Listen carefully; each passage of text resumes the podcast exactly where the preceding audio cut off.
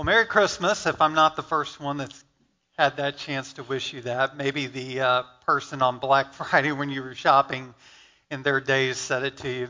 So I decided to talk about family today. And our, our Thanksgiving was a little bit different this time. And um, we we have two older children. I don't, God's decided to empty our nest out quickly, which I am all excited about, um, to be honest with you. I think it's going to be fun. It's a new stage. Um, it'll be a great time. I will have less money going out of my pocket, hopefully. Um, but in the meantime, in a ten-month time frame, I'll have two kids that have gotten married. And that's pretty crazy. So if I'm starting a GoFundMe, if you want to tap into that, you can. Um, but we are in the midst of just a lot of change. So it was a little bit of a quieter Thanksgiving. Um, my younger two are with me. My older two off with their future in-laws or current in-laws.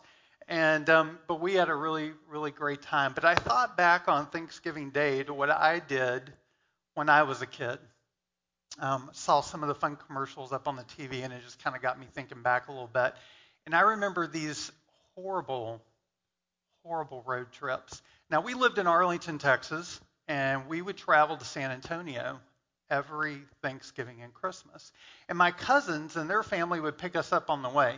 And if you can imagine a great big green seventy-eight Pontiac Bonneville, all right? You kind of got it in mind?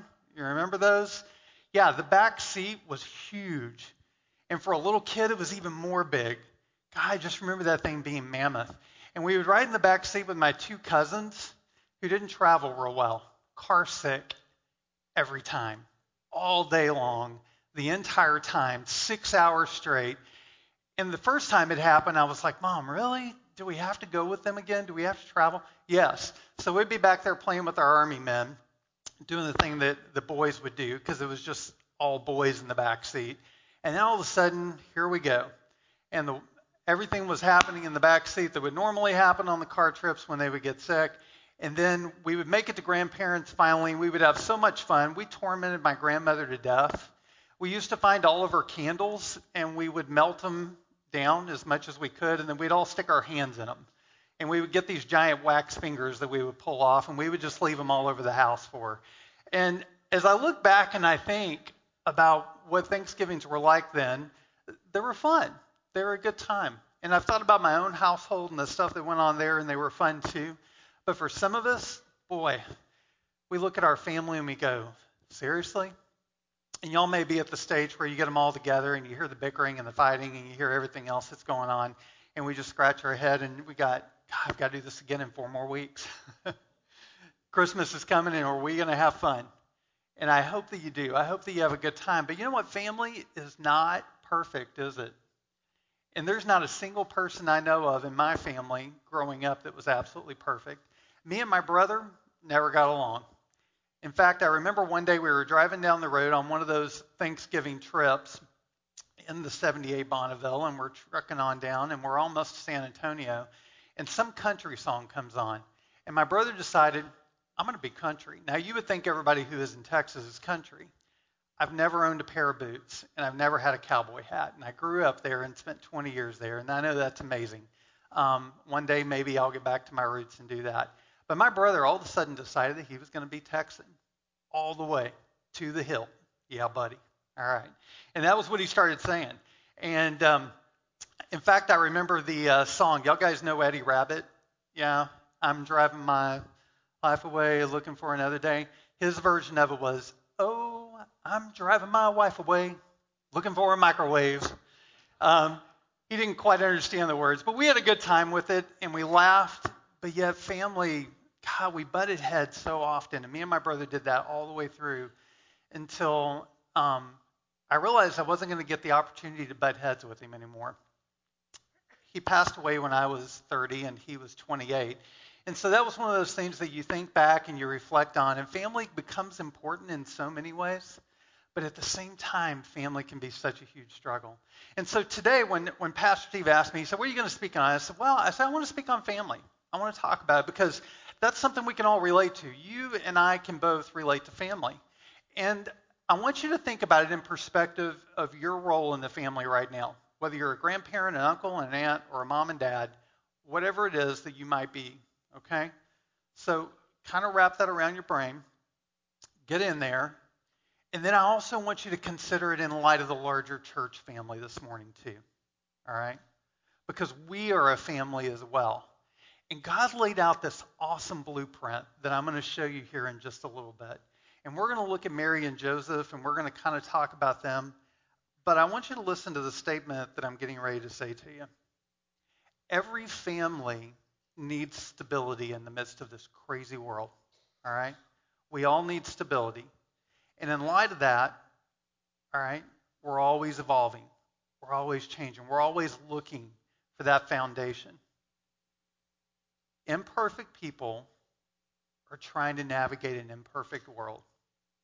And so I want you to cut yourself a little bit of slack. My wife and I were talking about this message a little bit last night. She was like, I think flipping through some of my notes and stuff, and she was like, wow, I don't think we did it right. I was like, nah, I think we did pretty good.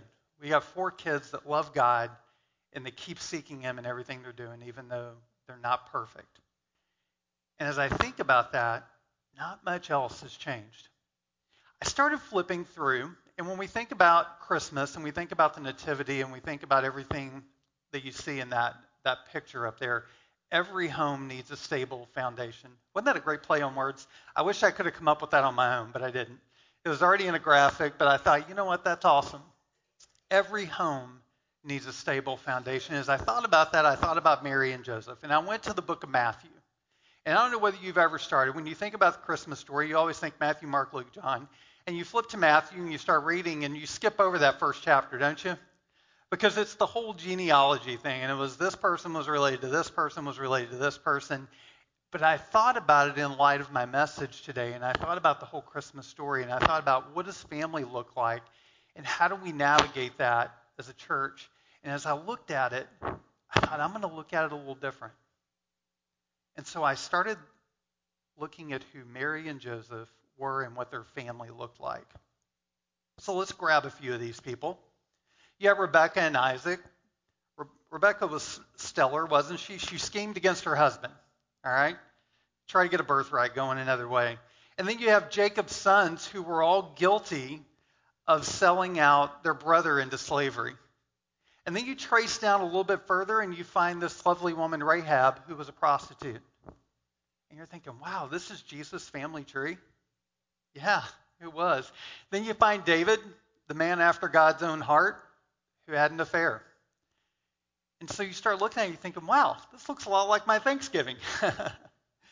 My family's not so perfect either, and that's okay, because if Jesus' family wasn't perfect, then that's all right that my family's not perfect.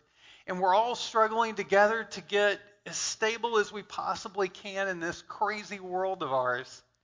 And how do we achieve that? And how do we get to that? And so as I kept going, I finally got to Mary and Joseph, and I started flipping over to the book of Luke, and I started reading through some of the other descriptions of what went on in their lives at that point. And I tried to kind of think about it from the perspective of who they were as young parents. Joseph got scared, didn't he? God, he was so ready just to bail on the whole entire thing. And I'm telling you, in light of the fact that I'm, I've got a daughter that just got engaged, if that young man had come and told me, I think I'm bailing. I was like, yeah, you and I are going back out behind the shed first, and then you can bail. I'd probably pounded him a few times and said, get your act together. But Joseph was scared. And honestly, he was, in his mind, trying to do the right thing. And Mary... God, I can't even imagine.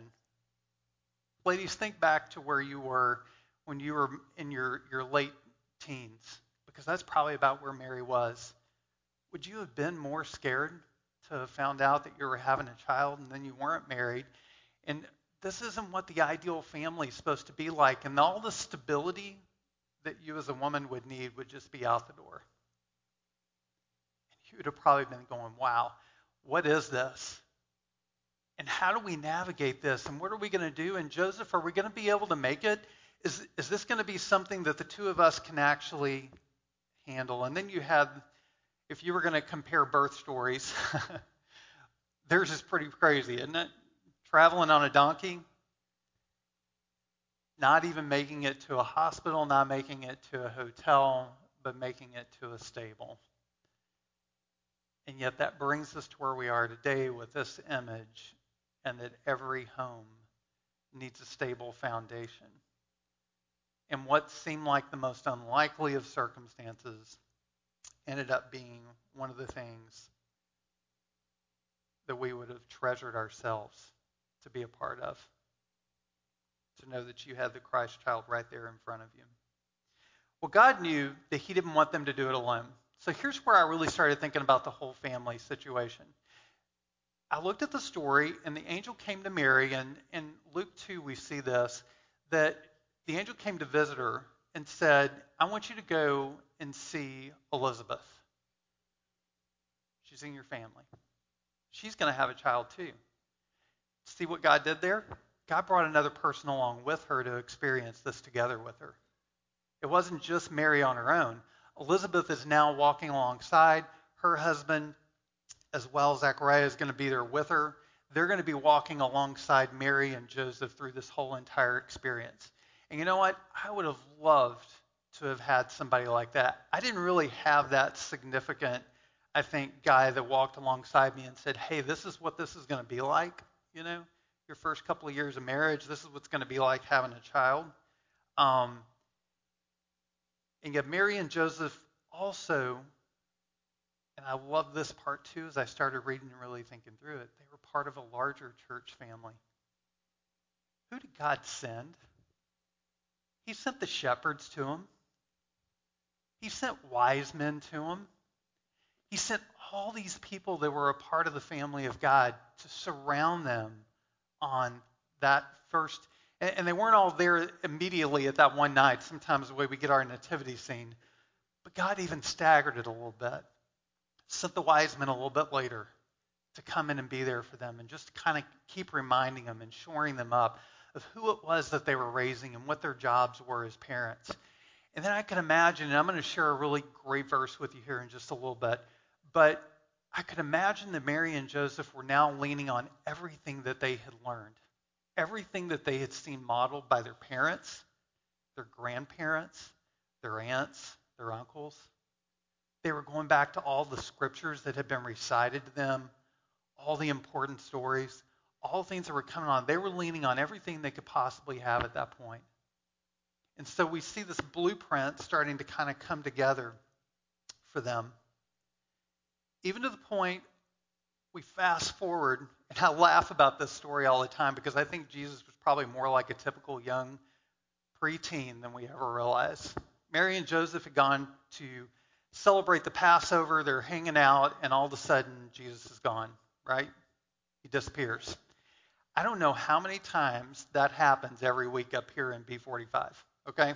Parents come up, and they're like, hey, I'm here to get my kid. And I was like, yeah, they went down that stairwell, and they went to go find you. Um, and we keep close tabs on them. We always kind of know where they're at, and I have spotters all over the building that are constantly keeping up with them. But Jesus had slipped off. And where did he go? He went to go hang out with the church family. He went to go learn from them. And one important verse that I want you to see, and we're actually basing our entire children's ministry around this, Luke two fifty-two. I think y'all guys may have that. And Jesus grew in wisdom and in stature and in favor with God and man. Mary and Joseph were getting it right, weren't they? They were getting it right. They may have been scratching their heads a whole lot. They may have been really perplexed. And they may have thought, you know what, I'm not the perfect parent in the whole world. But that's okay, because Jesus, at this point in his life, at about the age twelve, that Scripture tells us that in Jesus he grew in wisdom. Now you would have think that he would have already been all-knowing, and he was. He was Jesus. But who did he learn from first? People at the temple weren't there when he was born. They didn't hang out with him while he was learning to hold his own spoon and learning to take steps and learning to do all those things that important things that parents do, and modeling what a godly relationship would look like, and having that family around them that would impart wisdom to them, and then making the regular visits to the temple. It wasn't the first time he ever went to the temple. He'd been there many times. And so you and I, this morning, when it comes to creating a stable family, We all have a part in it, okay? And so that's why I asked you initially to kind of think about what your role is. Now, we're not perfect. We're all striving to be that way. I realized real quick as a young parent that I wasn't going to be perfect. My wife and I were in college. We were probably at that point, let's see, um, twenty-two, twenty-three years old. So I was still trying to go to school. I was working a bank job during the day. I was a part-time youth minister on the weekends. And we have Blake. Now, if you could imagine why I had so much confidence in the story that I'm getting ready to tell you, Blake almost came out as a man-child. He was like nine pounds something, all right? And very quickly, he just kind of kept growing. I expected any day he was just going to stand up and, you know, start talking.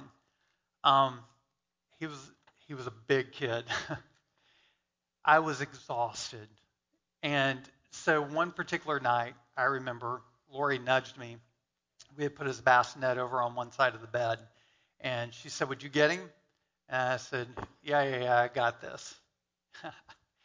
I, I decided I wasn't going to sit up. I could do this laying in bed. So I reach over, roll over to go grab him, and I'm going to roll back over. And all of a sudden, Lori starts screaming, what are you doing? And I'm shooting up out of bed, and I look, and I had grabbed him by his neck. And I was handing him over. And I can't tell you how many more times I made stupid mistakes like that as a parent. I was so far from perfect. The first time that he didn't see me necessarily handling a relationship at church the best way, even though I was a minister. Maybe getting mad because I was working on the car and it didn't quite work out the way I'd wanted it to. All those different slip-ups. I wasn't perfect. His mom wasn't perfect. Neither one of us were. And as we kept going on and we had more children, none of the siblings were perfect. And we kept going through, and they wondered why sometimes we protected them from certain relationships and then pushed others. It's because we were trying to put that godly influence in their life. We wanted them to, to be there and to be connected to who they needed to be connected to. And church became an extremely important part of our foundation. Because we didn't have family close by to us. We still don't. Everybody said, hey, did you travel for the holidays? No, we don't normally do that. We find other times when it's not such as quick a trip. Closest family I have is in Missouri, and then the next stop would be Anchorage, Alaska. So you can imagine, we just don't pick up and just go. Um, and when you have four children, booking plane flights isn't the cheapest thing in the whole world. So we said, hey, y'all are always welcome to come to us. But we just kind of roll with it, and we make family where we're at. And you know who became our most important family? Y'all. The church. Every church I served in became the most important family to me. And I would also try to find important people to be a part of my kids' lives, and we'll talk about that in just a minute. Holly and I and the rest of the church staff had discussions, and, and we're kind of molding our children's ministry to go in a little bit of a different approach than what we would typically have done in the past. And I wanted to kind of bring you all up to speed this morning. And I thought that would be important for me to do as we talked about this, because every home needs a stable foundation. And that's honestly what we're trying to accomplish. We are trying to help make that happen right here at First Baptist. And so we've, we're doing a number of things that I wanted to tell you about, but I wanted you to go back for just a minute, because I mentioned a while ago that Mary and Joseph were parents that had to lean on their own upraising. They had to lean on what was modeled to them, what was taught to them. And so I want to go to a really important set of verses that we're emphasizing with moms and dads right now. And I want you to keep this in perspective still. Remember, I asked you to think about this this morning in relationship to where you are in the role of your own family right now. Grandparents, uncle, aunt, parents, okay? And even a part of the bigger church family. We're going to read Deuteronomy chapter six, verses five and six. Extremely important. This is what Mary and Joseph would have leaned on. These words came from Moses. They had come out of Egypt. They were getting ready to go in and be a part of the land of Israel, and all these rules and different things were coming at them. But he wanted to stress to them that the family unit was so important. Love the Lord your God with all your heart, with all your strength. These commandments I give to you today are to be on your hearts. And as it, it goes on after that, he shares with them, do this. The ones that I give you today, impress them on your hearts.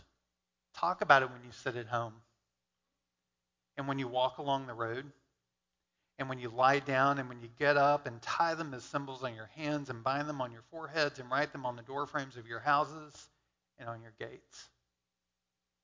You walk through my house now, it always has been. There's all kinds of scriptures up all over. I don't know if the kids ever pay attention to them or not. I see them occasionally, so I can't help but think that they must have. They would see their mom and I in a difficult challenge stop and pray together. They would see us talk with important friends for support, for encouragement. They would see us always, no matter how hard even the road got. And it wasn't always easy, even just being at church and being on staff. But no matter how hard it got, church was always the most important thing. And even to this point, still stressing that to be a part of their lives. Why? Because I knew, and I still know today, and this is what I see in God's Word as I'm just gaining huge understandings, being in this children's ministry role here, of how important it is that we follow what God laid out. And right here he did it. Nowhere does it say, moms and dads, grandparents, will you please go drop your kids off at the children's ministry and leave them there because we've got some college-trained people and they're going to guide your child spiritually, and one day they'll graduate, and they'll know God and they'll follow him. That's not what it says. It says right here that moms and dads, grandparents, uncles, aunts, okay, we're supposed to be connected in this. It is our job to daily show our kids this, and we show them the bigger story of redemption. We show them imperfect people. We show them grace. We show them forgiveness. And we teach them the bigger story of Christ. And we lead them to the point that they can come to know Christ, but we also keep showing them this imperfect world and just who we are. And so as much as you want to be perfect in this, and you think that sometimes like I think, because I'm a fixer, and I'm the guy that's got to get it done somehow, I don't know how many more of you are out there in the room, but I've got a feeling there's probably many. I always think that I've got to be the perfect parent, and I got to figure it out, and it's up to me. And honestly, God just says, just keep showing them me. That stable foundation, I thought about it too. Mary and Joseph, they were really the only ones that could say that they were building their family on a stable foundation. It was really weird because it was their own son. Now, how mixed up is that as a parent? That the child is the stability and is the foundation of what you're doing. And yet, because of what Christ did for you and I, we're able to keep moving on. It takes a village, and we are that village to raise these children. We've heard that phrase many, many times. I love baby dedication days because when I see them up here, one of the things that I think about and I consider is, what's the next thing that we're going to celebrate? We're going to celebrate their baptism, right? We can't wait to see these little guys that are up here being held, and parents are dedicating and committing them, and we're committing to walk alongside them. And then we're going to celebrate that baptism, and then we're going to celebrate them coming of age and growing up and graduating, and we have them come up here in their caps and gowns. And we clap, and we applaud, and say good job, and we hope that it goes well for you. But that's where you right here, especially those that I'm looking at in this room today, we have such a huge impression that we need to leave on all of these kids. One of the things that I did, and one of the things that I see that's important is Holly and I are kind of shaping this family ministry, is that first of all, we needed to make sure the parents understood the whole Deuteronomy six thing. We've touched on that now. We've talked about it. We're putting together even a pilot group right now. There's several that I'm looking around the room that are a part of this group with me. And we're walking alongside families for six months to help them figure out how to live out Deuteronomy six. And we're learning from them. We're making a lot of notes. We're seeing what works and what doesn't work. And we know that it's going to be particular to each and every family, which is awesome. But we're hoping to gain knowledge that we can bring back to the larger family. The other thing that's extremely important is y'all. No matter where I've lived or what we've done, God, and I didn't squelch it, and I didn't stop it, but God put an important person in every one of my kids' lives. I vetted it to make sure it was safe. I wanted to know what that person was going to be talking about and investing, but every one of them is extremely important. Just recently, that person came into my youngest son's life for these teen years, which are important to me because I know a lot of shaping is being done. And I pulled this college student together one day, and he was getting ready to leave, and I said, hey, come here. Grant had already walked out the door, and I looked at him, and I said, I'm allowing you to be a part of my son's life, but I need you to lead him spiritually. I need you to give him positive things. I need you to say good things, and I'm not with you all the time, and I don't know who you are day in and day out, and I don't expect you to be perfect, but will you keep showing him God? And will you keep leading him in that way? And that's what I'm asking you all to be. There's a lot of young families in this church. We have probably well over one hundred fifty kids that are down part of our, our children's ministries every week. And here's one of the things that I'm asking that I need your help with, that I want you to be a part of. We started a campaign a few weeks ago. And that's not what this whole sermon's about, but I thought it couldn't be a more perfect day. I'll be one. I'll be one what? I will be an assistant to a small group leader. I don't even want y'all guys to take the lead role. I don't want you to come down and be responsible for teaching a Sunday school lesson and have to prepare ahead of time. And I don't want you to have to fill a, a commitment for a whole entire year. I'm not asking you to pick an hour and to be down there all the time. Here's what we laid out. Holly and I came up with this, and we said, we want you to join some of our small group leaders downstairs, and I will give one hour, one Sunday, one time a year. That's a pretty simple ask. One hour, one Sunday, one time a year. What do we want you to do that for? Because I want you to see what we're teaching down there. I want you to see how we're connecting with families. I want you to see the other really cool things that we're providing and putting in the hands of moms and dads every week. But more importantly, every mom and dad in this church needs that significant other in their child's life. Because guess what? They don't always listen to us, do they? But it's amazing how that someone else can walk alongside them and say the exact same thing in just a little bit of a different way. And they get it. They hear it. And all of a sudden, they start applying it. And all I have to do is sit back and just go, thank you, Jesus, that that happened. Family's messy. Some of you guys are, are here visiting still with family, and some of you have got to go back to your jobs, or you got to go back to a family experience that's not the greatest in the world. Some of you here today are, are just, the holidays are hard. They're a rough time. And to have a stable foundation, first of all, starts with your heart right here. In just a little bit, we're going to be singing, and and I'm going to be sharing with you and giving you the opportunity to come forward and receive Christ. If you don't know Christ as your Lord and Savior, I hope that you will ask him to come into your heart today, because what you're seeing on the screen can't happen until you say that prayer. He can be there. And we can put him in our homes this season with this precious little nativity scene. But guess what? He's not your stable environment if you haven't asked Jesus to be your Lord and Savior. And then the next thing that I want to ask you to do is, maybe some of you as parents and grandparents, maybe this morning you just want to come down here and just lift up your family. Maybe you don't do that very often. Maybe you just don't stop to pray for them. And maybe you want to mention even just one of them by name today. And that's great if you would do that and just spend that time just lifting them up. And maybe today you want to just swing by up here at the stage before you leave this morning, and you just want to grab one of these cards and just say, you know, I'm I'm not just wanting to fill a spot or a need that might be in the children's ministry, because I got to be honest with you, I have all those filled. We're good. What I need are significant others. I need people that are going to come down and connect with the kids just one Sunday, but then you take it a step further. You come alongside a family and say, hey, could I come hang out with y'all?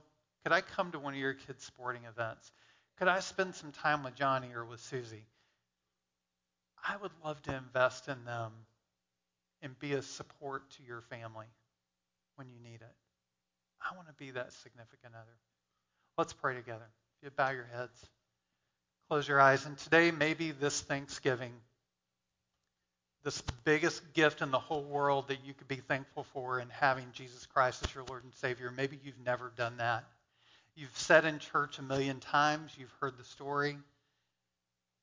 But you've never actually asked him into your heart. And so this morning I want to ask you just to do that with me and to lay your sins down and let him just take them from you. Dear Lord, I know I'm a sinner. Please forgive me of those sins. Come into my life right now. I want to give you first place. Thank you, Jesus, for dying on the cross for me. Be the stable part of my life and my family. In your name I pray. Amen.